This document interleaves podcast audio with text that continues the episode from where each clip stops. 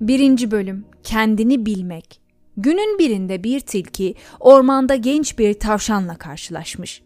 Tavşan sormuş, sen nesin? Tilki ben tilkiyim diye yanıt vermiş. Ve canım isterse seni yiyebilirim. Peki tilki olduğunu nasıl kanıtlayabilirsin diye sormuş tavşan. Tilki ne diyeceğini bilememiş çünkü şimdiye kadar karşısına çıkan tavşanlardan hiçbiri böyle sorular sormamış ona. Sadece kaçmışlar ondan. Tavşan, tilki olduğuna dair yazılı bir kanıt gösterebilirsen sana inanırım demiş. Tilki doğru aslana koşup ondan tilki olduğuna dair bir belge almış. Tavşanın beklediği yere geri dönüp belgeyi okumaya başlamış. Bu onu öylesine keyiflendirmiş ki her paragrafın üzerinde dura dura uzun uzun zevkle okumuş. Bu arada belgenin ana fikrini daha ilk satırlarından anlayan tavşan bir oyuktan içeri dalıp gözden kayboluvermiş. Tilki aslanın mağarasına geri dönmüş ve onu bir geyikle konuşurken bulmuş. Geyik aslan olduğuna dair yazılı bir kanıt görmek istiyorum diyormuş. Aslan aç olmadığımda böyle bir şeyle uğraşmam gerekmez. Aç olduğum zamansa yazılı bir şey görmene hiç gerek kalmaz demiş. Tilki aslana peki tavşan için bir belge almaya geldiğimde bunu neden bana söylemedin diye sormuş sevgili dostum. Belgeyi isteyenin bir tavşan olduğunu söyleseydin ya bana. Ben onu bazı sersem hayvanlara bu eğlenceyi öğreten ahmak insanoğlunun biri için sanmıştım. İnsan durmadan kendine bir benlik uydurmakla meşguldür ama bu uydurulan, icat edilen benlik asla gerçek benlik olmaz. Uydurulan bir gün gerçeğe dönüşme olasılığı yoktur. Gerçek benliğin icat edilmesi değil, keşfedilmesi gerekir. İcat edilmiş benlik egomuza dönüşür. Gerçek benlik hiçbir şekilde ego değildir. Gerçek benlik aslında benlik olmaktan uzaktır. O mutlak boşluk ve boşluğun sessizliği, boşluğun coşkusudur. Kendine bir benlik uydurmak istiyorsan diğerlerine sorman gerekir. Benliği icat etmenin tek yolu budur. İnsanların senin hakkındaki düşüncelerini toplamak. Tüm hayatımız boyunca bunu yapıp dururuz. Bu yüzden insanların bize saygı duymamasından bu kadar korkarız. Bu bizim esaretimize dönüşür. Saygın biri olmak isteriz çünkü saygın olduğumuzda diğerleri hakkımızda güzel şeyler düşünür. Bizi överler ve o zaman daha iyi bir benliğe sahip oluruz. Saygın değilsek insanlar bizi kınar ve o zaman asla güzel bir benliğe sahip olamayız. Çirkin bir benliğimiz olur. Benliğin yalnızca diğerlerinin görüşlerinden oluşur, kırk yama gibidir o. A bir şey demiştir, B başka bir şey söylemiştir ve C başka bir şey der. Bu böyle sürüp gider. Bütün bunları bu kağıt parçacıklarını biriktirirsin içinde. Sonra bunlardan bir imge yaratırsın, onları bir araya getirirsin ve yapıştırırsın. Çocuk en başından beri bu çöpü biriktirmeye başlar. Anne bir şey der, baba bir şey, abi, komşular hep bir şeyler söylerler. Bunlar memnun edici sözlerse çok gururlanır, değillerse morali bozulmaya başlar. Bu moral bozukluğunu önlemek için önüne gelen herkesi pohpohlayıp durur. Bu pohpohlama bir anlaşmadan başka bir şey değildir. Seni pohpohluyorum ki beni onayla. Daha çok onaylayacaksan seni daha da çok pohpohlamaya hazırım. Ama tüm bu onaylar hep dışarıdan gelmiştir. Hiç kimse seni tanımaz. Kim olduğunu bilmez. Sen kendin bile bunu bilemezsin. Demek ki başkalarının senin hakkında söyledikleri senin gerçeğinle neredeyse tamamen ilgisizdir.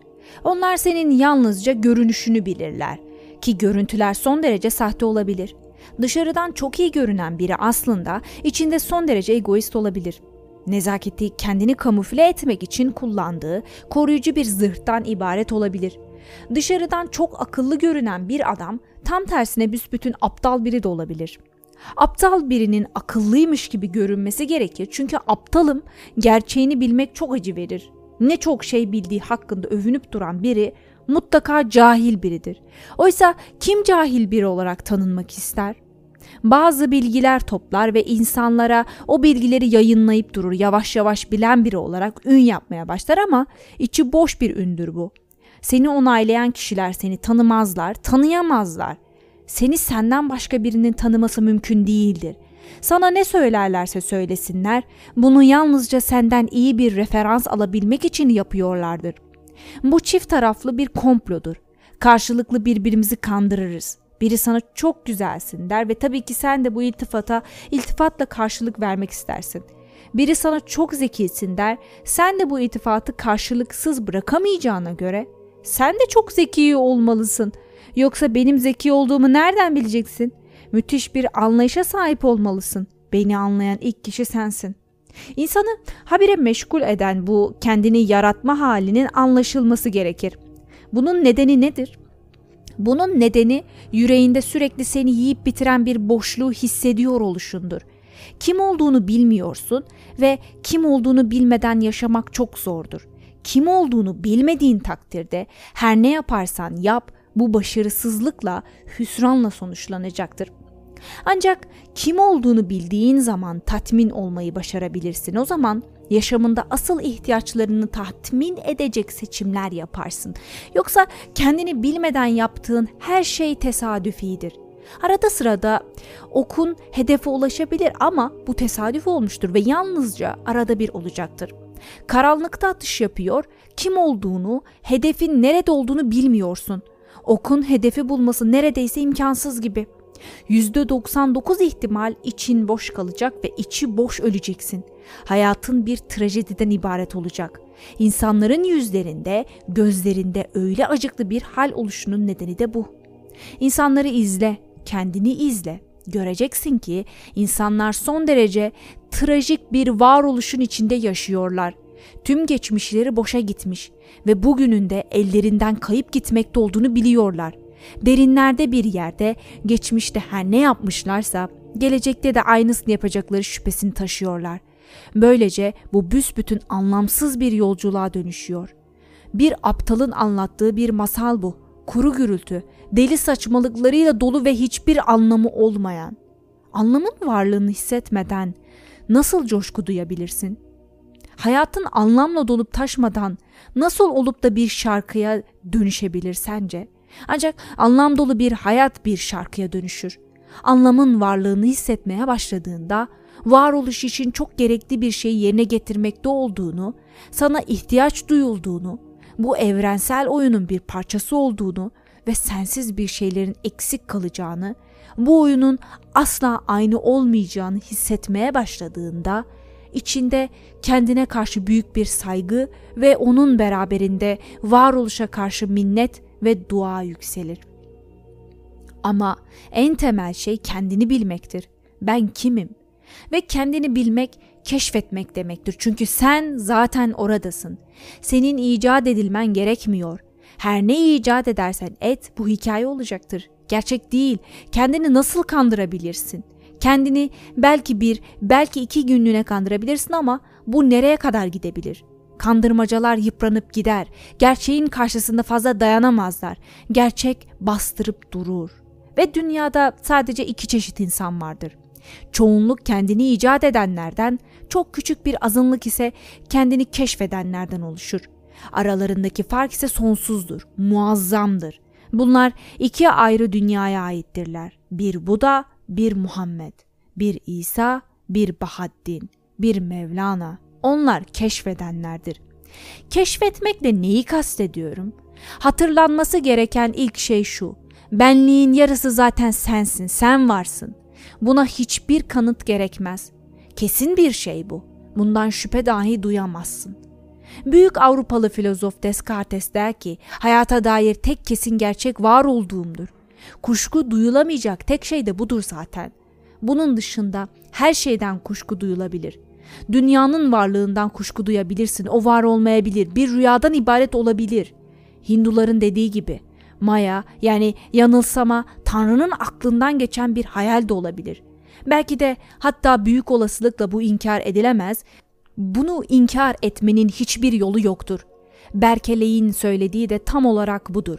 Dünya gerçek bir dünya değildir. Bir nesne değil, bir hayal, bir düşüncedir. Şimdiye kadar hiç kimse Şankara veya Berkeley'i çürütemedi. Çürütülemez. nasıl çürütülebilir ki? Berkeley Doktor Johnson'la yürüyordu. Doktor Johnson bir gerçekçiydi. Berkeley'in dünyanın bir nesne değil sadece bir düşünce, bir öykü, zihin bir yansıtması olduğunu, dışarıda hiçbir ağacın, hiçbir insanın olmadığı, yalnızca benim var olduğunu savunan görüşü onu kızdırıyordu. Johnson bir gerçekçi olarak gitgide daha da öfkeleniyordu ki bunun nedeni de bu adamı mantıklı bir şekilde nasıl çürütebileceğini bulamıyor oluşuydu. Dışarıdaki ağacın gerçekten orada olduğunu nasıl kanıtlayabiliriz ki? Bu nasıl kanıtlanır? Ağaçları rüyada da görüyoruz ve bunlar neredeyse dışarıdakilerle aynı görünüyorlar. Rüyada da orada olduklarını düşünüyoruz. Yalnızca sabah uyandığımızda aslında orada olmadıklarını öğreniyoruz. Kim bilir belki ölüm gelip sonunda bizi uyandırdığında tüm bu ağaçların ve insanların ve dünyanın ve ayın ve güneşin sadece uzun, upuzun bir rüyadan ibaret olduğunu öğreneceğiz. Bunun aksi nasıl kanıtlanabilir? Johnson yol kenarından bir taş alıp bu taşla Berkeley'in ayağına vurdu. Kan akmaya başladı ve acı içinde kıvranan Berkeley aynı zamanda da çok öfkelendi. Nasıl bir davranış bu böyle dedi. Sana karşı nasıl bir kusur işledim? Niye bana vurdun o taşla? Bunun için bir nedenin var mı? Johnson gülüp şöyle dedi. Bu senin sözde idealizmini çürütmek içindi.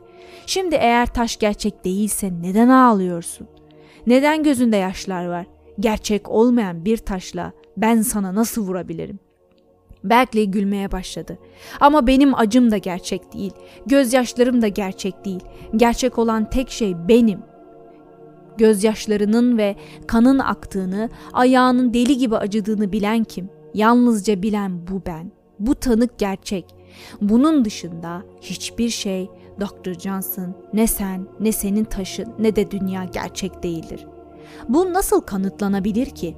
Johnson bunu başaramadı. Gerçekçi savı yenilgiye uğradı. Mutlak şekilde yenik düştü. Hayır hayır bu kanıtlanamaz. Daima kuşkuya yer bırakır. Mesela şu anda beni dinliyorsun ama belki sadece rüya görüyorsun. Belki birçok kişi uyuyakaldı. Belki gözün kapalı uyuyorsun ve rüya görüyorsun. Bunun tersi kanıtlanamaz. Kesin olan tek fenomen kendi varlığımdır. Bundan kuşku da duyulamaz. Neden duyulamaz? Çünkü kuşku duymak için bile bu varlık gereklidir. Ben yokum desem, bunu demek için bile orada olmam gerekir. Bu yüzden kendi varlığından kuşku duymak imkansız olan tek şeydir. Oysa kim olduğumuzu bilmiyoruz. Kesin olan tek şey henüz keşfedilmemiş ve biz kuşkulu birçok şeyi keşfetmek için uğraşıp didiniyoruz. İroni de burada yatıyor. Gidip varlığı kuşkulu olan diğerlerine kim olduğumuzu soruyoruz. Ne söylerlerse söylesinler bu onların görüşü olarak kalacaktır. Onlar senin özüne nüfuz edemez Kimse kimsenin özüne nüfuz edemez aslında. Özünün en derininde tamamen tek başınasın. Kimse senin kendi başınalığının mabedine adım atmadı. Asla atamaz da. Aşıklar bile birbirlerinin özlerine nüfuz edemez. Öz her şeyin ötesinde kalır. Sadece ve sadece sen onu bilebilirsin. Ama insanlar sorup duruyorlar. Kimim ben? İzle kendini. Doğrudan veya dolaylı olarak yapmaya çalıştığın şey de bu. İltifat duymak için nasıl da yanıp tutuşuyorsun öyle? Birisinin çıkıp da sana güzel olduğunu, zeki olduğunu söylemesini, hayatımı yaşamaya değer kıldın. Senin sayende hayatına anlam kazandı. Demesini ne de arzuluyorsun. Sadece zihnini izle. Sürekli bunlarla meşgul olduğunu göreceksin. Biri kafandaki imaja ters düşen bir şey söylediyse nasıl da inciniyorsun bak. Nasıl da hemen savunmaya geçip savaşmaya tartışmaya başlıyorsun. Bunca korku neden? Diğerlerinin hakkında iyi şeyler düşünmesini böylesine arzulamak niye? Çünkü sahte bir benlik yaratmanın tek yolu bu değil mi? Sahte benlik ucuzdur, kolayca edinilir. Gereken tek şey biraz sosyallik, biraz zeka, biraz kurnazlıktır. O sadece resmi ve kibar olmayı, görgü kurallarını bilmeyi gerektirir insanların ne istediği konusunda biraz dikkat gerektirir. İstedikleri gibi ol, olamıyorsan en azından öyleymiş gibi davran. Bilgili birine saygı duyuyorlarsa bilgi topla. Üniversiteye git, birkaç diploma al ki isminin başına bir harf ekleyebilesin. Eğer karaktere saygı duyuyorlarsa karakterini geliştir. Bu çaba sana zarar veriyor olabilir, önemli değil. Senin tabiatına aykırı olup varlığında bir bölünme, bir ikilik, bir şizofreni yaratıyor da olabilir ama bu da önemli değil. Önemli olan saygıyı kazanmaktır. Çünkü ancak saygı sayesinde güzel, süslü bir benliğin olabilecek ve herkes bunu destekleyecektir. Bir sanyasin bu tuzağa karşı son derece uyanık olmalıdır. Kendini yaratman gerekmiyor, onu keşfetmen gerekiyor. Keşfetmek demek içe dönük bir yolculuk demektir. Keşfetmek ben kimim diye başkasına değil kendine sormak, kendi başınayken ben kimim diye sorup bu sorunun gitgide daha derinlere işlemesine izin vermektir. Bu soru bir ok gibi özüne nüfuz etsin. Keşfin bir gün gerçekleşeceği yer işte o özdür ve kim olduğunu bildiğin anda tüm hayatın dönüşüme uğrar. Yüzleriniz başka, yetenekleriniz başka, renkleriniz başka, zihinleriniz, koşullandırmalarınız başka ama bunlar sadece etrafınızdaki katmanlar. Özünüzü bunlar oluşturmuyor bilin. Öz sizin toplum tarafından kirletilmemiş asıl yüzünüzdür ve asıl yüzünü doğmadan önce sahip olduğun ve öldükten sonra yeniden sahip olacağın, sana Tanrı'nın verdiği yüzü tanımak tecrübelerin en yücesidir. Kişi onu bilmek de her şeyi bilir. Onu bilmek sizin çok bilgili biri olabilirsin ama aslında yalnızca cehaletini gizlemektesindir. Bir benlik yaratmaya fazla meraklı olan kimseler çok sıradan bir hayat sürerler. Sıradan bir hayat sürmeye mecburdurlar. Çünkü etraflarındaki sıradan kalabalığı tatmin etmek zorundadırlar.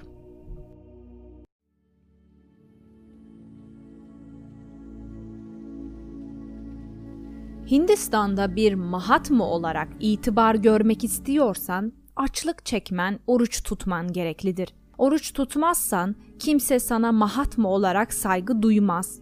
Bu kimliğinin peşindeysen oruç tutman gereklidir. Kendini sıradan bir toplumun taleplerine uydurman gereklidir. Ve nereye gidersen git, toplumlar daima sıradan zihinlerden orta sınıf, burjuvaziden, para ve iktidarın peşinden koşmaktan başka hiçbir şey bilmeyen, hiçbir şeyi derinlemesine görememiş insanlardan oluşur. Yaşamın dikey boyutundan hiçbir şekilde haberleri olmayan, yatay boyutta koşabildikleri kadar hızlı koşturup duran insanlardır bunlar. Sonra bir gün ne kaçırdıklarından büsbütün habersiz, yaşam ve varoluşun görkemini, ihtişamını bilmeden mezarın yolunu tutarlar. Toplum sıradan insanlardan oluşur ve kendini sıradan insanlara uydurmak demek senin de başlı başına sıradanlaşman demektir. Buna dikkat et. Adımlarını kolla, her yanın tuzakla dolu ve bu tuzağın cazibesi büyük çünkü sana belli bir benliğe sahip olmanın ucuz tatminini sunuyor. Ve her türlü benlik vitrinlerini dolaşabilirsin. Bir mahatma olmak istiyorsan pazarda maskesi satılıyor. Mahatma olmanın birkaç gereğini bilmen gerekiyor sadece. Ne yemeli, ne yememeli, ne zaman uyumalı, ne zaman uyumamalı, nasıl hareket etmeli, kimlerle birlikte hareket etmeli, hangi kutsal kitapları okumalı, hangi kitaplardan kaçınmalı. Sadece küçük şeyler, önemsiz, herhangi aptal bir insanın bile becerebileceği şeyler bunlar. Aslında yalnızca aptallar bunu becerebilir. Eğer zekaya sahipsen kendi hayatını kendi kurallarına göre yaşamak istersin. Ödün vermezsin. Bir İsa gibi yaşarsın. Bu çarmıha gerilmek demek olsa bile sorun değildir. İsa çarmıha gerilerek öldü ama bir benlikle, keşfedilmiş bir benlikle öldü. Bu yüzden kendisini öldüren insanlara kızmıyordu. Çünkü kimsenin kimseyi öldüremeyeceğini biliyordu. İnsanlar yalnızca sana atfetmiş oldukları benliği öldürebilirler. Bu konuda iktidara sahiptirler.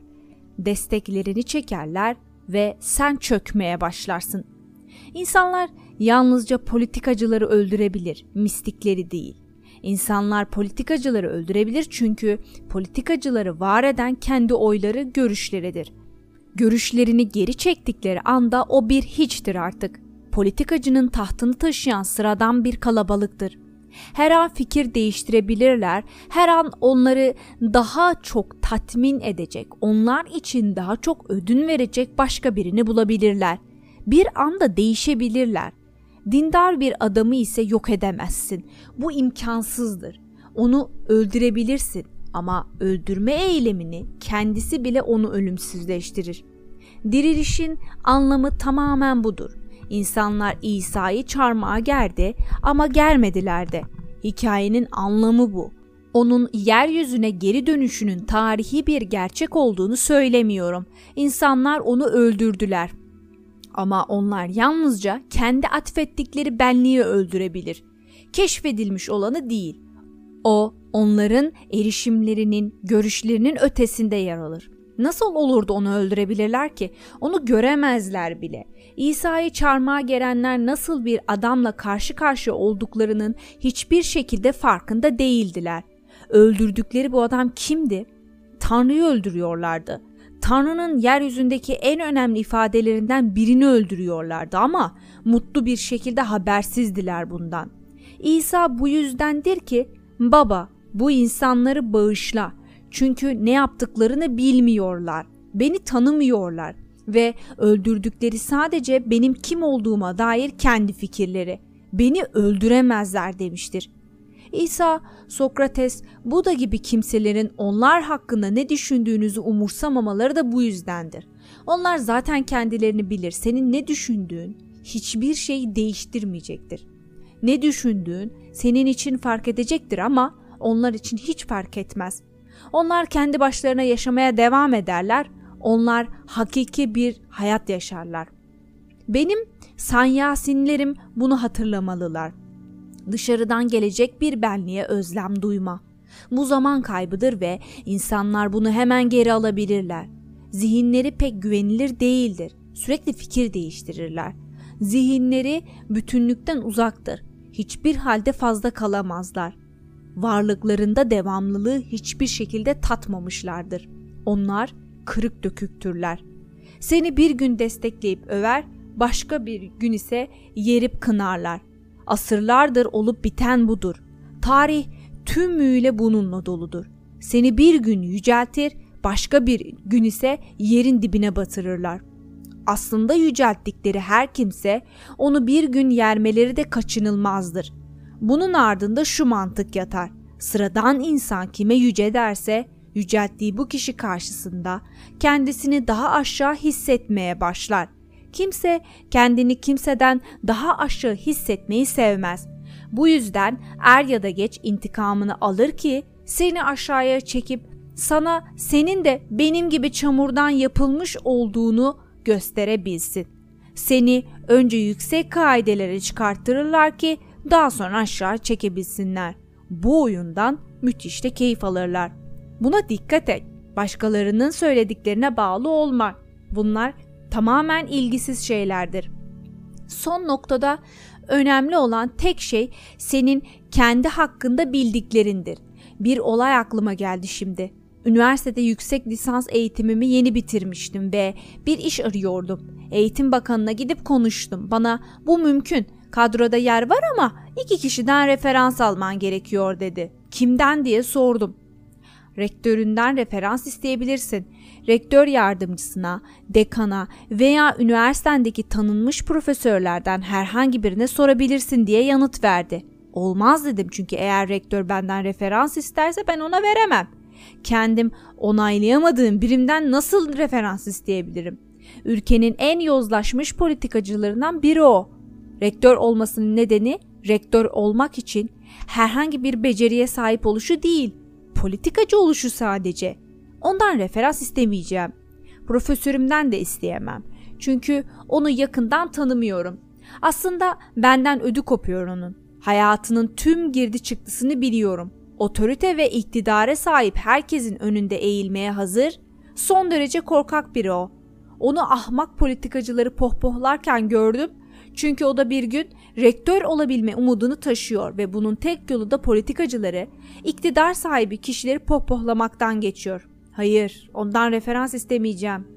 Yapabileceğim tek şey şu. Karşında duruyorum işte. Gözlerime bak. Elimi tut. Ben senin gözlerine bakarım. Sen de benim. Ben senin huyunu görürüm. Sen de benimkini. Olur biter. Biraz endişelenmeye başladı. Ne demek istiyorsun dedi. Bu benim elim. Bana elini ver ve gözümün içine bak deyince sağa sola bakındı. Kurnaz insanlar için doğrudan birinin gözlerinin içine bakmak çok zordur. Öylesine suçluluk duygusuyla doludurlar işte. Alnının terlemeye başladığını görebiliyordum. Neden bu kadar paniğe kapılıyorsun diye sordum. Gözüme bak ve gör işte. Ben buradayım. Beni hisset. İstersen istediğin sürece hatta günler boyunca bu odada oturabilirim. Böylece ben senin huyunu görmüş olurum. Sen de benimkini.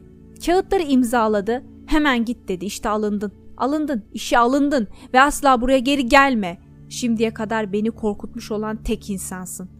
Asla başkalarının görüşlerine bağlı olma. Kim ki onlar? Nasıl sana referans verebilirler? Başlı başına güzel bir hikaye bu. İnsanın aptallığına işaret ediyor. Unutma, başkalarının yardımıyla bir benlik icat etme peşindeysen sıradan biri olarak kalırsın. Asla zekanın çiçek açışını dönüşemezsin. Zeka ancak kendini keşfettiğinde gelir. Zeka bu keşfin gölgesidir ancak tesadüfen kendinle yüz yüze geldiğinde, kendinle karşılaştığında, kim olduğunu bildiğinde gerçekleşen o büyük zindeliktir. Bir anda varoluşa kök salmış olur. Aniden zamanın ötesine geçersin. Artık ölüm bile öldüremez. Ateş bile yakamaz seni. Ebedisindir. O ebediyetin içinde tüm korkular yok olur ve korkunun olmadığı yerde özgürlük vardır. Kendini böylesine güzel bir şekilde tecrübe edişin sonucunda mala mülke duyulan her türlü özlem yok olur. Çünkü Tanrı'nın krallığının kendisine sahipsindir. Artık hiçbir şeyin değeri kalmamıştır. Bu tecrübeyle birlikte tüm koşkular eriyip gider. Artık tam bir kayaya dönmüşsündür ve ancak bu kayanın üzerinde din denen tapınak inşa edilebilir. Bu kaya ebedidir. Yoksa ne yaparsan yap bunlar denizin kıyısında kumdan kaleler inşa etmeye benzer sadece. Güçlü bir rüzgar eser esmez tüm o kaleler yok olup gidecektir. Yaptığın tek şey kuma adını yazmak. Zaman kumdan başka bir şey değildir. Zaman sana ebediyeti tattıramaz ve o tadı alamamış olan kişi ölümden korkmaya devam eder. İcat edilmiş benlik daima korku içindedir. Sürekli sürekli korkar. Korku içinde, paranoya içinde, nevroz içinde yaşar. Keşfedilmiş benlikte zihnin anormalliklerinden, sapkınlıklarından, nevrotikliğinden eser yoktur. O sadeleşir, sıradanlaşır ama ışık saçan bir sıradanlıktır bu. Kierkegaard sürekli bir benlik yaratmayla meşgul olan tavra Filistinizm der. Bu sıradan bir varoluş, rahmin korunaklığının içinde yaşama, her şeyin olduğu gibi oluşuyla yüzeysel bir tatmin oluş hali demektir. Bu hayatı yüzeyde yaşamak ve asla onun daha derin, psişik boyutlarını araştırmamak demektir. Bu doğmayı ve büyümeyi reddediştir tutkuya, riske ve daha geniş bakış açılarına karşı açık olmamak demektir. Bir kapalı oluş halidir bu aslında. İnsanlar her taraftan kapanmış gibi yaşıyorlar. Varoluşları bir tür kapalılıktan oluşuyor. Varoluşları pencereden yoksun. Ne güneş onların varlıklarına nüfuz edebiliyor, ne rüzgar ne de yağmur. Öylece kendi içlerine kapanmış halde yaşıyorlar açığa çıkmaktan korkuyorlar. Öyle ya, açığa çıkarlarsa insanlar kendileriyle ilgili fikirlerini değiştirebilir. Ağlamak istediklerinde gülüyorlar. Yoksa insanlar ne düşünür? Ağlamak hanım evlatlarına mahsustur. Ayıplanırlar. Yüzlerine çok güçlü, çelik gibi bir ifade takınırlar ama bunun arkasında ağlamak isteyen, oynamak, bahçeye çıkıp kelebeklerin peşinden koşmak, yaban çiçekleri toplamak isteyen bir çocuk durur. Ama buna asla izin vermezler. Kas katı dururlar. O çocuğu bastırmaya da devam ederler. Oysa o çocuk senin olmaya çalıştığın şeyden çok daha değerlidir. Çünkü o gerçektir, hakikidir. Böyle kapalı vaziyette yaşayan insanlar büyüyemez, çünkü büyümek demek varoluşla her an birlik içinde olmak, çırılçıplak olmak, hiçbir şey gizlememek, hiçbir sır taşımamak, mevcut ve zırhsız olmak, her türlü risk ve tehlikeye açık olmak demektir.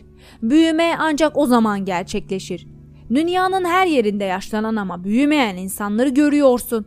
Yaşlılıklarında bile içlerinin derinliklerinde çocukça kalmış oluyorlar çünkü gerçek benliklerini asla büyüme şansı tanımamışlar. Sahte benliğin üzerine bir şeyler yığıp, onu süsleyip, ona yeni süsler ve çökmemesi için yeni destekler bulup durmuşlar ama bu sahte benliğin büyümesi mümkün değildir. Bir şeyi unutma. Sahte olan hiçbir şey büyüyemez. Sadece olduğu yerde kala kalır. Plastik bir çiçeğin büyüdüğünü düşünebiliyor musun? Gerçek bir gül büyür. Plastik olanı ise olduğu gibi kalır. Ölü bir şeydir o. O nasıl büyüyebilir ki? Sana başkaları tarafından verilmiş olan benlik ölü bir varlıktır. Ne büyüyebilir ne de akabilir. Donmuş bir şeydir o ve o donmuş şey seni tutsak edecektir. İnsanlara bakıp yüzlerini, varlıklarını izlediğimde onları görmekten daima acı duyuyorum. Müthiş bir şefkat doğuyor içimde. Güzelim varlıklar olabilecekken kuruyup kalmışlar. Parıldayan varlıklar olabileceklerken ortada ne bir parıltı var ne bir ateş. Yaptıklarını sandıkları, yaşadıklarını sandıkları her şey öylesine boş ki. Boş çünkü büyümeyi sağlamıyor. Hayattaki en önemli şey büyümedir. Din büyüme bilimidir. Büyümenin başlangıcı da algıyı sahte benlikten gerçeğine kaydırmakla olur. Gerçek olan zaten bize verilmiştir. Tanrı vergisi bir armağandır o. Sahte olan ise insanlardan derlenmiş olandır ki bunlar da kendini bilmeyen insanlardır. Sana nasıl herhangi bir gerçeklik hissi verebilirler ki? Buna dikkat et. İçsel yolculuğun başlangıcı ben kimim sorusuyla olmalıdır ve bu gitgide bir sorudan çok bir arayışa dönüşmelidir. Soru yüzeysel bir merak, arayış ise tutkulu bir aşk ilişkisi demektir. Soru. Soru denen bu kelimeyi ve soru işareti simgesini anlamakta fayda var. Soru işareti çok anlamlı bir simgedir. Şaşırtıcı da olsa temeli insanlık tarihindeki ilk olaya Havva ile yılanın elma ağacının yanında karşılaşmasına dayanır. Yılan Havva'nın aklında ilk sorunun belirmesine neden oldu. Meyveyi yemeli mi, yememeli mi? Soru işareti kuyruğu üzerinde dikilen yılandır. Kuyruğu üzerinde dikilen yılanı da temsil eder. Tarih, tüm insanlık tarihi bir soru işaretiyle başlar. Yılan başlatmıştır onu. Kuyruğu üzerinde dikilir halde bu simgenin soru işaretinin içinde kalmıştır. Kuyruğu üzerinde durup Havva ile konuşmuş onu elmayı yemesi için ayartmış olmalı. Başka bir açıdan da doğru anlaşıldığında bilginin nasıl var olduğunun simgesidir de ayrıca. Her türlü bilginin başında sorular yer alır. Soru sormak bir araştırmanın başlangıcıdır ama soru soru olarak kalırsa sen de Adem olarak kalır ve asla bir İsa'ya dönüşemezsin. Bu yüzden diğer simgenin de anlaşılması gerekir. Bu da kendi kuyruğunu yiyen yılan simgesidir. Bu simge birçok ezoterik ekol tarafından da kullanılmıştır. Yılan bu halde bir çembere döner. Yılan kendi kuyruğunu yemeye başladığında bu bir arayıştır artık. Neden arayıştır? Bir soru sadece soru olarak kaldığında sözel veya zihinsel bir yanıt bulmakla ilgilenir. Oysa sözel veya zihinsel hiçbir yanıt onu tatmin edemeyecektir. Yanıtlar yeni sorular doğuracaktır. Felsefenin yolu bu ola gelmiştir. Felsefe soru işaretiyle kuyruğu üzerinde duran yılanla eş anlamlıdır. Peki o zaman din tarihi nedir? Bunun tam tersi kendi kendini yiyen soru, kendi kuyruğunu yiyen yılan. Dini arayışta soru kaybolur, geriye susuzluk kalır. Bir an gelip çatar ve zihninde hiçbir şey, bir soru tanesi bile kalmaz. Soru kendi kendini yutmuştur. Bir zen koanında olup biten de ancak budur. Saçma bir sorudur koan. Peki niye saçma? Şu belirli nedenden dolayı. Saçma olmazsa zihin ona bir yanıt bulacaktır ve zihin yanıt bulduğunda o yanıtın içinden 10 soru daha doğacaktır. O zaman bu sonu gelmeyen bir şeye dönüşür. Bu yüzden meditasyoncuya saçma bir soru verilir ki zihni soruya yanıt bulamasın. Yanıtını bulamadıktan sonra aynı soruyu sormaya daha ne kadar devam edebilirsin? Ne kadar? Bir yıl, iki yıl, üç, dört, beş, altı kişi yorulur. Kişinin bu sorudan ve onun abesliğinden bezdiği bir an gelir. Üstelik bunun yanıtı olmadığını bilmektedir. Bir gün sırf yorgunluktan soru bilincinden kayıp gidiverir. İşte o zaman tıpkı hiçbir şeyi yansıtmayan saf bir ayna gibi kendi başına kalırsın. Soru kendi kendini yutmuştur. İşte koan budur. Yılan kendi kuyruğunu yemeye başlamıştır. Artık çember tamamlanmış, kusursuz hale gelmiştir. Kusursuz çember bilgeliğin simgesi ola gelmiştir. Soru bilginin başlangıcı, kusursuz çember ise bilgeliğin simgesidir. Adem bir soru işareti, İsa ise tam bir çemberdir. Buda da öyle, ben de öyleyim. Sen de öyle olabilirsin. Bana bir soru işareti olarak geliyorsun ama lütfen buradan bir soru işareti olarak gitme. Buradan biraz daha bilgilenmiş, birkaç yanıt toplamış olarak da gitme. Çünkü o yanıtlar da kısa süre sonra sorulara dönüşecektir. Buradan kusursuz bir çember olarak kendi kuyruğunu yiyen yılan olarak gidersen hiçbir soruda kalmayacaktır. Soru sormayan bir zihinsel hal yanıtın kendisi olan haldir. Sana herhangi bir yanıt geldiğinden değil, o yanıtın kendisidir. Sessizlik, kıpırtısızlık hali, bütünüyle içeriksiz bilinç yanıttır. Samadhi'dir bu ve ancak samadhi halinde kim olduğunu bilirsin. Bu mesel. Günün birinde bir tilki ormanda genç bir tavşanla karşılaşmış. Sen nesin diye sormuş tavşan. Bu tavşan bir filozof olmalı. Tilki ben tilkiyim ve canım isterse seni yiyebilirim demiş. Peki tilki olduğunu nasıl kanıtlayabilirsin? Felsefi zihin soru sordu da budur zaten. Tilki olduğunu nasıl kanıtlayabilirsin? İnsanlar bana gelip soruyor. Bhagwan olduğunu nasıl kanıtlayabilirsin? Bunu kanıtlamaya gerek yok ki ben öyleyim. Ve çok şaşırıyorum çünkü hepinizde de aynen öylesiniz ama bunun hiçbir şekilde farkında değilsiniz.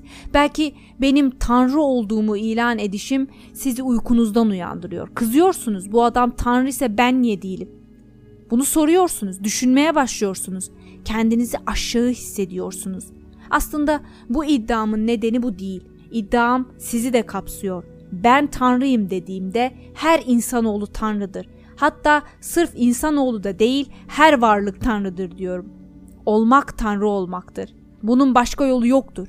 Tanrı ağaçlarda ağaç, kuşlarda kuş, dağlarda dağ, erkeklerde erkek, kadınlarda kadındır. Tanrı tüm bu ifadelere sahiptir. Tüm bu güzel dalgalar onun okyanusunda yükselir. Ben okyanus olduğumu ilan ettiğimde diğer dalgaların rahatı bozuluyor. Üstünlüğümü ilan ettiğimi, siz sadece dalgasınız da ben okyanusum dediğimi sanıyorlar. Söylediğim bu değil. Okyanus olduğumu ilan ederek sizin de okyanus olduğunuzu ilan ediyorum. Ama bunu görmek istemiyorsan gerçeği görmem özgürlüğüne sahipsin. Gözlerini kapalı tutabilir, gözün bağlı kalabilirsin. Bu da senin kararın. Tanrı olmamayı seçiyorsan Tanrı değilmiş gibi davranabilirsin ama sana söylüyorum. Sadece öyle değilmiş gibi davranmaktan ibaret olur bu. Tanrı senin gerçeğindir ve onun dışında her neymiş gibi davranıyorsan bu sadece bir inançtan ibarettir. Ve Tanrı değilmiş de buymuş gibi davrandığında bile derinde bir yerde Tanrı olarak kalırsın. Başka herhangi bir şey olmanın yolu yoktur. Okyanusa inanmıyorum ve ben kesinlikle okyanus değilim. Sınırlarımı görebiliyorum. Bir gün yükseliyor, bir gün yok oluyorum. Nasıl sonsuz okyanus olabilirim ki? Değilim. Diyen bir dalga bile bunu ilan ederken hala okyanustur. Okyanusun bir parçasıdır. Okyanus hemen onun altındadır ama o kendi derinlerine hiç bakmamıştır.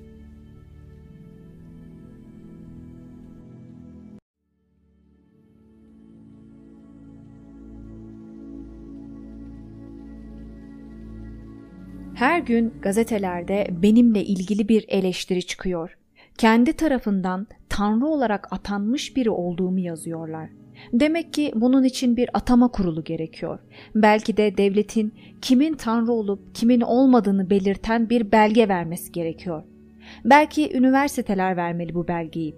Beni kendi kendimi tanrı olarak atadığım için eleştiren kimseler, tanrının başkaları tarafından atanması gerektiğini kabullenmiş durumdalar.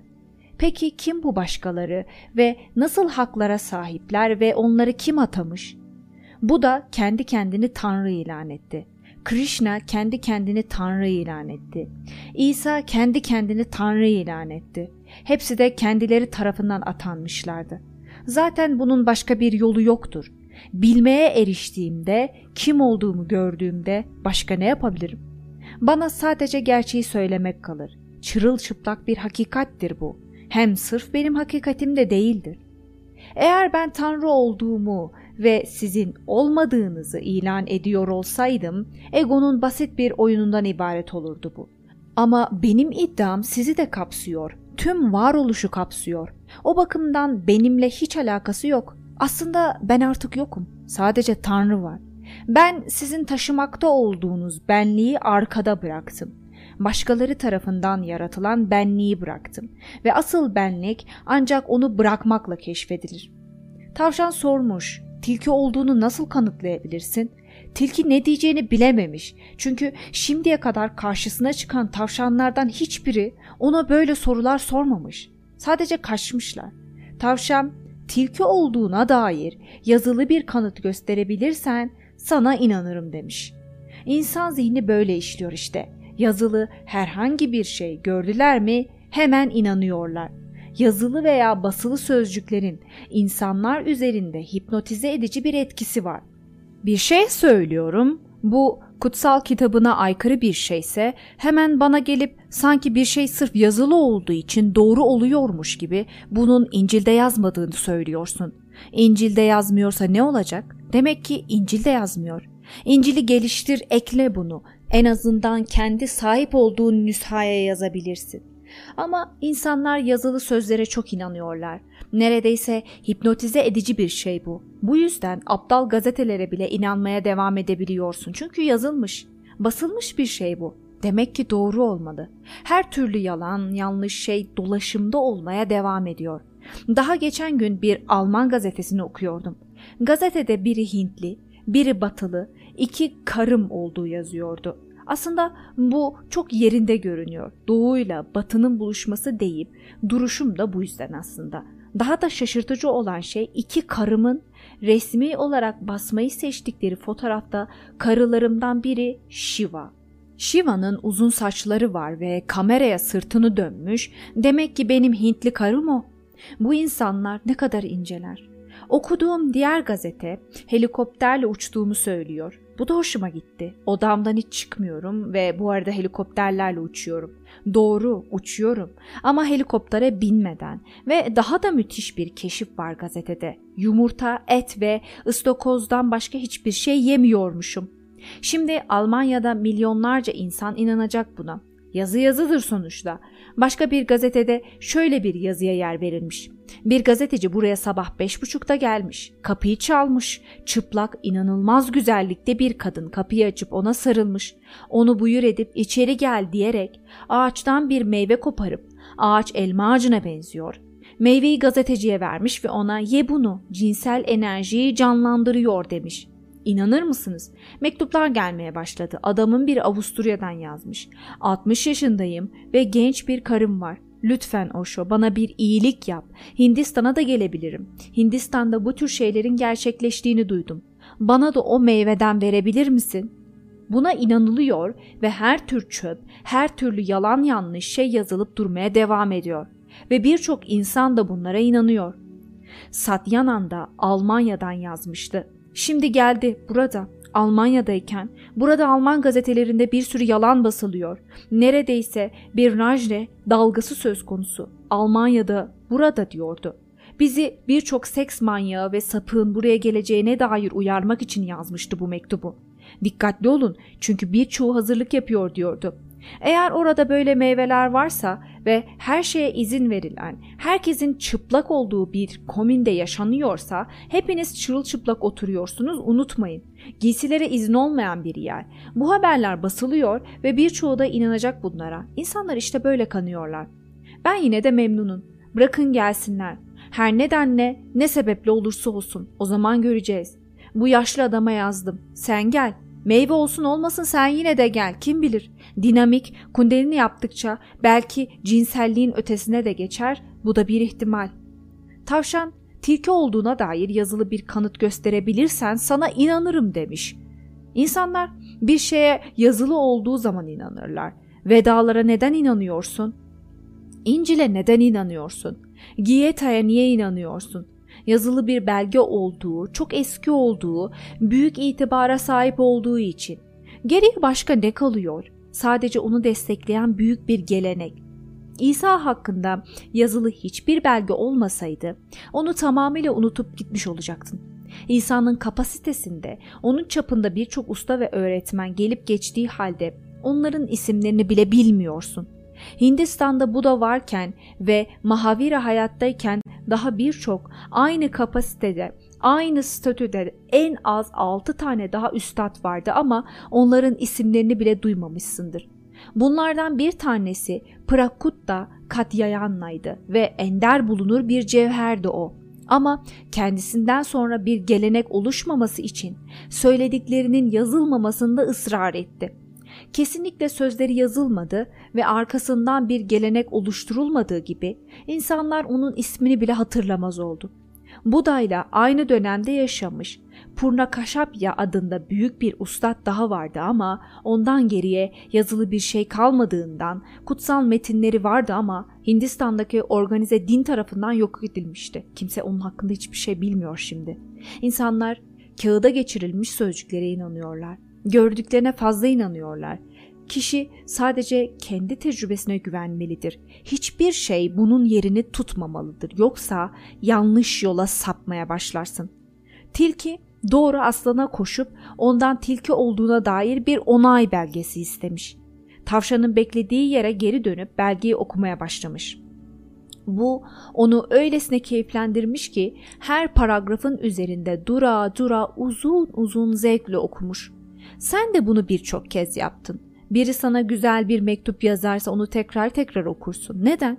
Üzerinde dura dura uzun uzun ve zevkle. Biri seni övmüştür. Bu da sana iyi bir benlik hissi verir.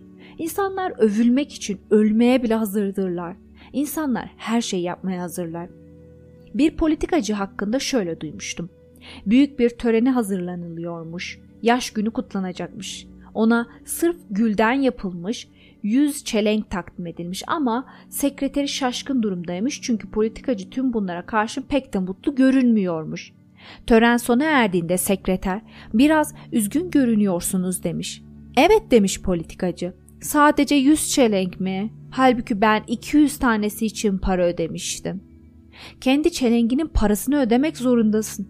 İnsanlar övülmek için birçok bedel ödeyip duruyorlar ve dünyada karşılıklı bir anlaşma hüküm sürüyor. Sen benim sırtımı kaşı da ben de seninkini kaşıyayım ve iki taraf da memnun. Tilki tavşanın beklediği yere geri dönüp belgeyi okumaya başlamış. Bu onu öylesine keyiflendirmiş ki her paragrafın üzerinde dura dura uzun uzun zevkle okumuş. Bu arada belgenin ana fikrini daha ilk satırlardan anlayan tavşan bir oyuktan içeri dalıp gözden kaybolmuş. Tilki aslanın mağarasına geri dönmüş ve onu bir geyikle konuşurken bulmuş. Geyik aslan olduğuna dair yazılı bir kanıt görmek istiyorum diyormuş. Aslan aç olmadığımda böyle bir şeyle uğraşmam gerekmez. Aç olduğumdaysa yazılı şey görmene hiç gerek kalmaz. Zaten öğreni verirsin. Doğru yaklaşım budur. Aslanın yaklaşımı bana inanıp inanmaman kimin umurunda? Biri bana gelip Tanrı olduğunun kanıtı nedir diye sorarsa kim uğraşır onunla? Aptal takipçiler toplamak için burada değilim ben. Benim yaklaşımım aslanın yaklaşımı. Ona kaybol derim. Bir mürit bana ulaştığında hiçbir kanıta gerek kalmaz. Kanıt mürit oluşunun kendisinde saklıdır zaten. Tilki aslana peki tavşan için bir belge almaya geldiğimde bunu bana niye söylemedin diye sormuş. Sevgili dostum demiş aslan. Belgeyi isteyenin bir tavşan olduğunu söyleseydin ya bana. Ben onu bazı sersem hayvanlara bu eğlenceyi öğreten ahmak insanoğlunun biri içi sanmıştım. İnsan dışında kim kendini icat etme derdindedir ki? Yeryüzünde insan dışında nevrotik kimse yoktur. İnsan dışında geçerliliğini, varlığını, karakterini, zekasını kanıtlamak için belgelere ihtiyaç duyacak kadar kendinden uzak düşmüş, yoldan çıkmış başka hiç kimse yoktur ya zekaya sahipsindir ya da değilsindir. Bunun için bir belgeye gerek yoktur. Hayatın kendi kendinin kanıtıdır bu. Coşkun yeterli bir belge olacak, mutluluğun bunu gösterecek, kanıtlayacaktır. Başka da hiçbir şey gerekmez. Bana geldiğin anda seni buyur ediyor, seni gitgide daha yakınıma gelmeye davet ediyorum ki er ya da geç benim başıma gelmiş, içimde akmakta olan bu nektardan içmeye başlayasın. Bu yeterli kanıt olacaktır. Başka da hiçbir şey gerekmez. Mahavira'nın kanıtı yoktu. Bahaddin'in kanıtı yoktu. İsa'nın da kanıtı yoktu. Buda'nın da kanıtı yoktu. Kendileri kanıtıdır onların. Gözleri olanlar görebilecek, kulakları olanlar duyabilecek, yürekleri olanlar hissedebilecektir. Oysa insan aklı müthiş bir aptallığa yuvarlanmış durumda. İnsanlık kelimelere göre yaşıyor, kelimeler fazla önemli hale geldi. Ateş kelimesi ateşin kendisinden daha önemli bir haldedir. Tanrı kelimesi Tanrı'nın kendisinden daha önemli bir haldedir. Ama unutma, Tanrı kelimesi Tanrı değildir. Aşk kelimesi aşk değildir. Kelimelere kanma, kelimelere karşı uyanık ol. Kelimelerin ormanında kaybolabilirsin ve bu hakikaten gitgide daha uzağına düşeceğin anlamına gelir. Hakikat kelimesiz bir tecrübedir aslında. Hakikat ancak içinde hiçbir düşüncenin olmadığı, tüm kelimelerin yok olduğu ve aynanın üzerindeki toz tamamen kaybolduğunda, ayna yalnızca aynalık yapıp hiçbir şey yansıtmıyor olduğunda gerçekleşir. Hiçbir yansıma yapılmıyor, bilincinin gölünde hiçbir dalga oluşmuyor olduğunda, işte o zaman her şey yansıtılmaktadır ve neyin ne olduğunu bilirsin sadece kendinin kim olduğunu bilmekle kalmaz, tüm bu varoluşun ne olduğunu da bilirsin. Kişi kendini bilmekle bütünü bilir. Bugünlük bu kadar yeter.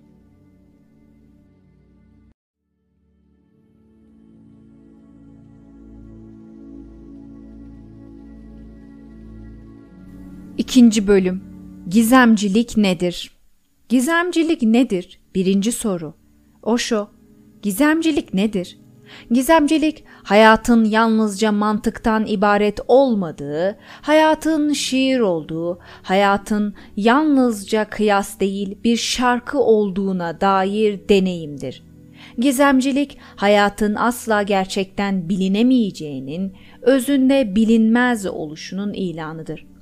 Bilim varoluşu iki kategoriye böler bilinen ve bilinmeyen. Bilinen de bir zamanlar bilinmeyendi.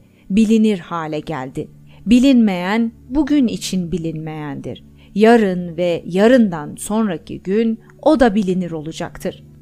Bilim er ya da geç belli bir anlayış noktasının gelip çatacağına ve o zaman yalnızca tek bir kategorinin kalacağına inanıyor, bilinen her şey bilinmiş olacak. Bilinmeyen yavaş yavaş bilinene indirgeniyor. Gizemcilik hayatın üç kategoriden oluştuğunun ilanıdır. Birincisi bilinen, diğeri bilinmeyen ve üçüncüsü ve en önemlisi ise bilinmez olan, bilinmemiş ve asla bilinemeyecek olan ve her şeyin asıl özü de budur. Bu bilinmez olanın tecrübe edilmesi mümkün ama bilinmesi değildir. Yüreğin onun şarkısını söyleyebilir ama bilgiye indirgenemez. Onunla dans edebilir, onu yaşayabilir, onunla dolup taşıyor olabilir. Onun tarafından ele geçirilmiş olabilirsin ama onu bilemezsin. Bu bir nehrin okyanusun içinde kayboluşu gibidir. Sanıyor musun ki nehir okyanusun ne olduğunu bilmeye başlıyor. Okyanusun kendisi oluyor o ama bunun içinde bir bilme yok. Gerçekten bir şeyle bir olduğunda onu nasıl bilebilirsin ki? Bilgi bölünmeyi gerektirir. Bilgi temelinde şizofreniktir. Nesne özneden ayrı olmalıdır. Bilenin bilinenle arasına mesafe koyması gereklidir. Mesafe kaybolursa bilgi mümkün olmayacaktır. Gizemcilikte olan da budur. Arayan aradığıyla bir olur. Aşık sevgilinin içinde erir, çiğ damlası kayıp okyanusa düşer ve okyanus olur. Burada bilgi yoktur. Böylesine bir birliğin içinde bilgi mümkün değildir. Böylesine bir birliğin içinde yalnızca tecrübeye yer vardır ve kendinin dışında kalan değil, içinde olan bir şeyin tecrübesidir bu. Tecrübeden çok tecrübe ediştir. Gizemcilik anlamına gelen mistizm sözcüğü, gizli ayin anlamına gelen Yunanca sözcük misteryondan türemiştir. Bilinemez olana temas etmiş kimseler paylaşmak için bir araya toplanırlar. Bu paylaşmada sözel değil, sözel olunamaz. Paylaşım varlıkların paylaşımıdır. Varlıklarını birbirlerinin içine dökerler Birlikte dans ederler, şarkı söylerler, birbirlerinin gözlerinin içine bakar veya sadece sessizce otururlar. Buda'yla, Krishna'yla, İsa'yla farklı şekillerde yaşanılan da buydu. Krishna aşıkları onunla dans ediyordu. Bir misteryon, bir gizli ayindi bu. Olup bitene dışarıdan bakarsan aslında yaşananı anlayamazsın. Katılımcılardan biri olmadıktan, Krishna ile birlikte dans etmedikten sonra neyin paylaşılmakta olduğunu anlayamazsın. Çünkü paylaşılan şey görünmez bir şeydir. Mal, mülk değildir bu. Birinden diğerine aktarılamaz. Buna benzer hiçbir şey göremezsin. Nesnel bir şey değildir bu. Bir varlığın diğerine doğru akışı, ustanın mevcudiyetinin müridine doğru akışıdır. Hindistan'da bu tür gizli ayinlere ras denir. Krishna geleneğinde rasti adlandırılırlar.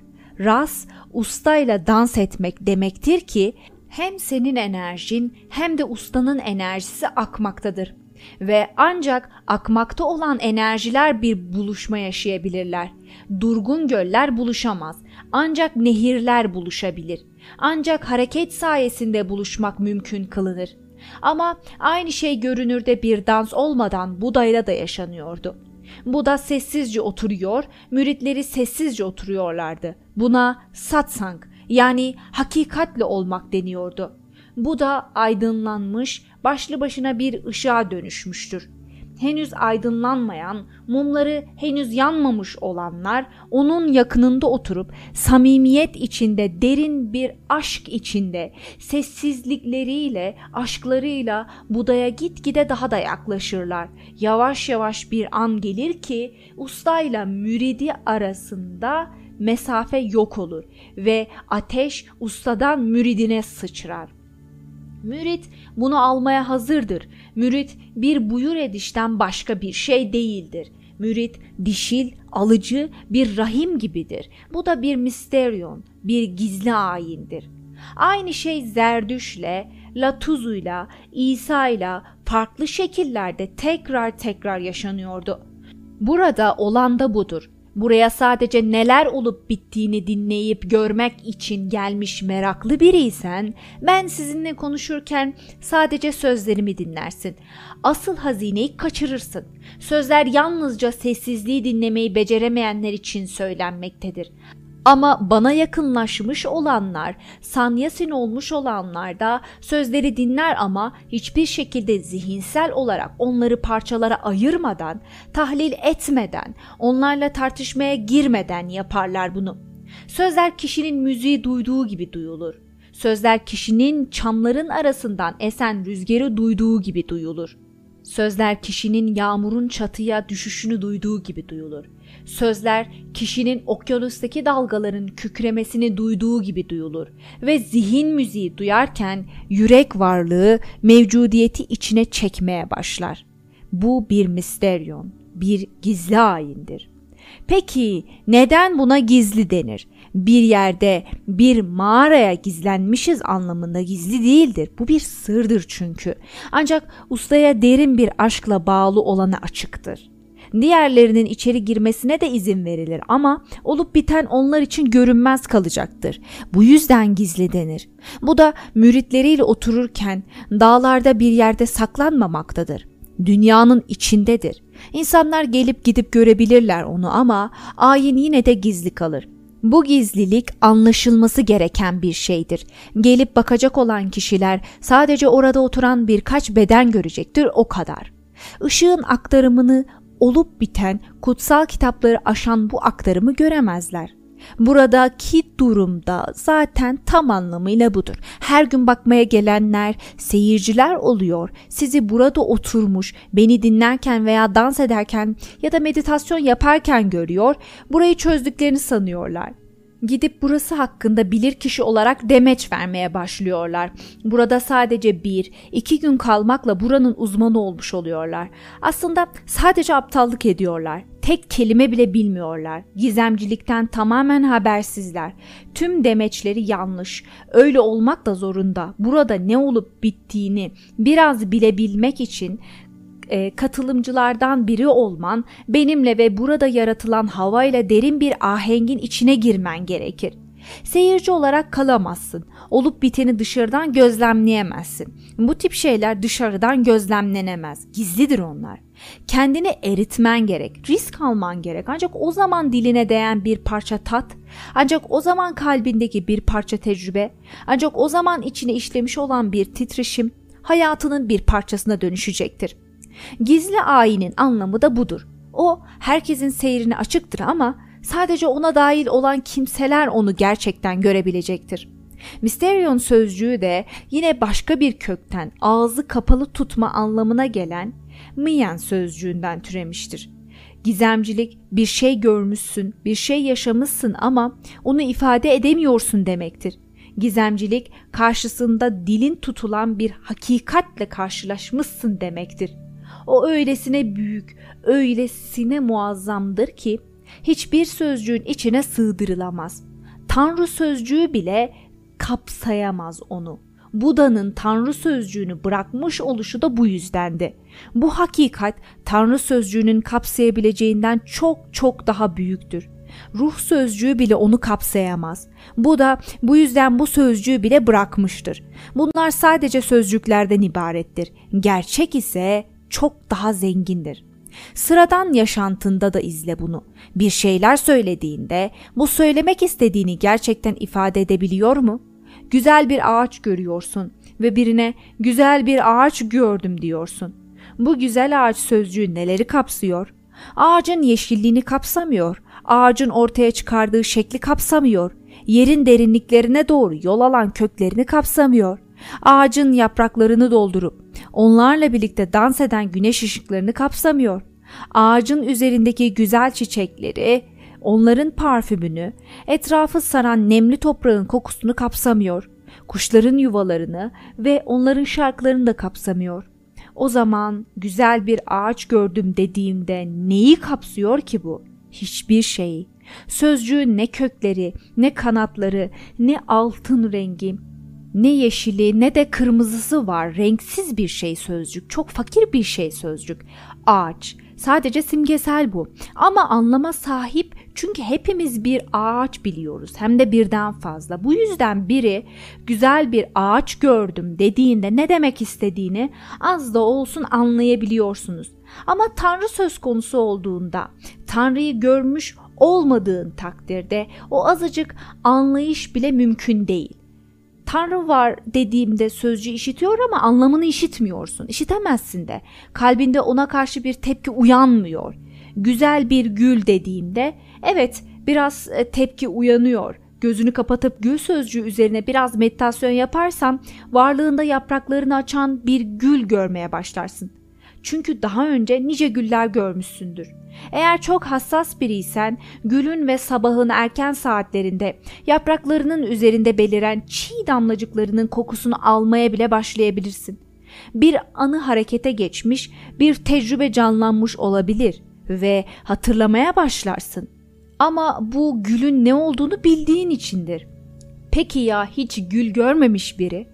Sadece gül sözcüğü onda hiçbir duygu uyandırmayacak, gözünün önüne hiçbir şey getirmeyecektir. Sözcük duyulacak ama dinlenmeyecektir. Ardında hiçbir anlam olmayacaktır.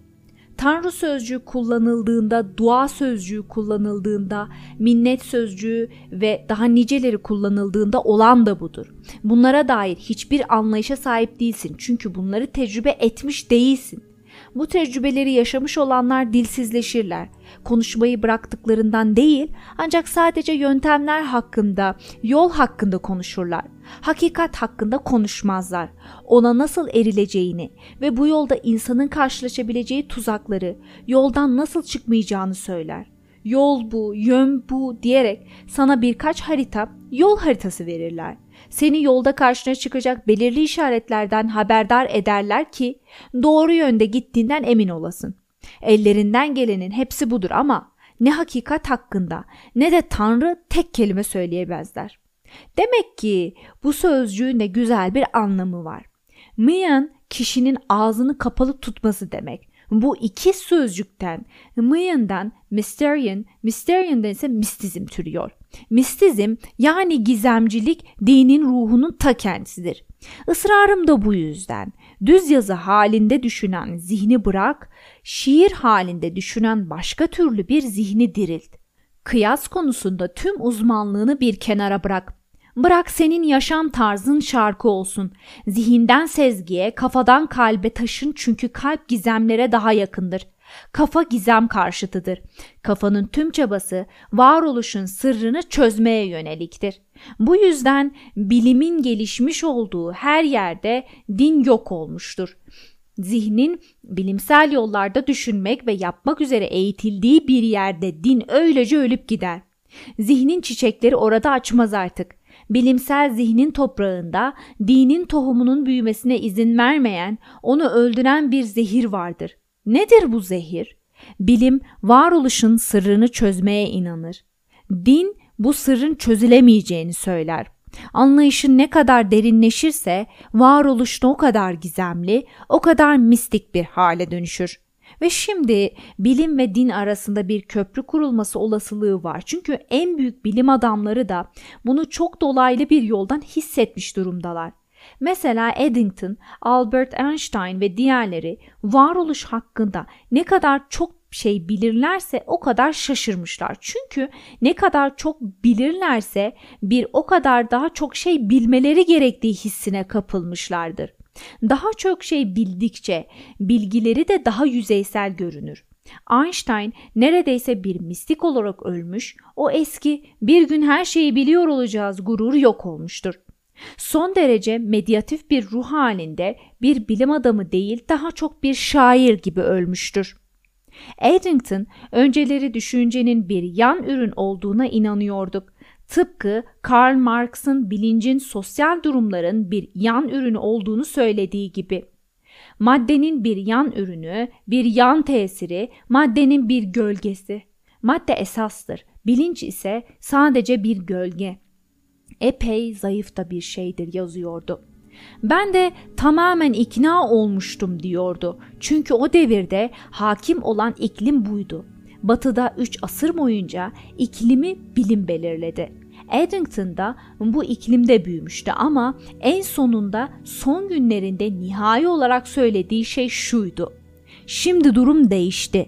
Soruşturmaların daha derinine indikçe dünyanın nesnelerden değil düşüncelerden oluştuğuna, varoluşun maddeden çok bilinç gibi göründüğüne de daha çok ikna oldum.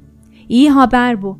Bilim büyük bir anlayışa erişiyor varoluşun sırrını çözme konusundaki başarısızlığından ortaya çıkıyor bu anlayış. Ama benzer bir anlayışı sözde dindar insanlar arasında görmüyorum. Onlar çok gerilerde kalıyorlar. Hepsi eski ahmakça tarzlarda konuşuyorlar. Hala vedalarla veya İncil'le bozmuş durumdalar. Vedaların veya İncil'in yanlış olduğundan değil, tamamen doğrular ama çok çok eski, ilkel bir şekilde ifade edilmiş durumdalar. Modern bilimle buluşulabilecek yetide değiller. Bize Albert Einstein'ın, Eddington ve Planck'in kapasitesinde çağdaş mistikler gerekiyor. Benim buradaki çabam da bu.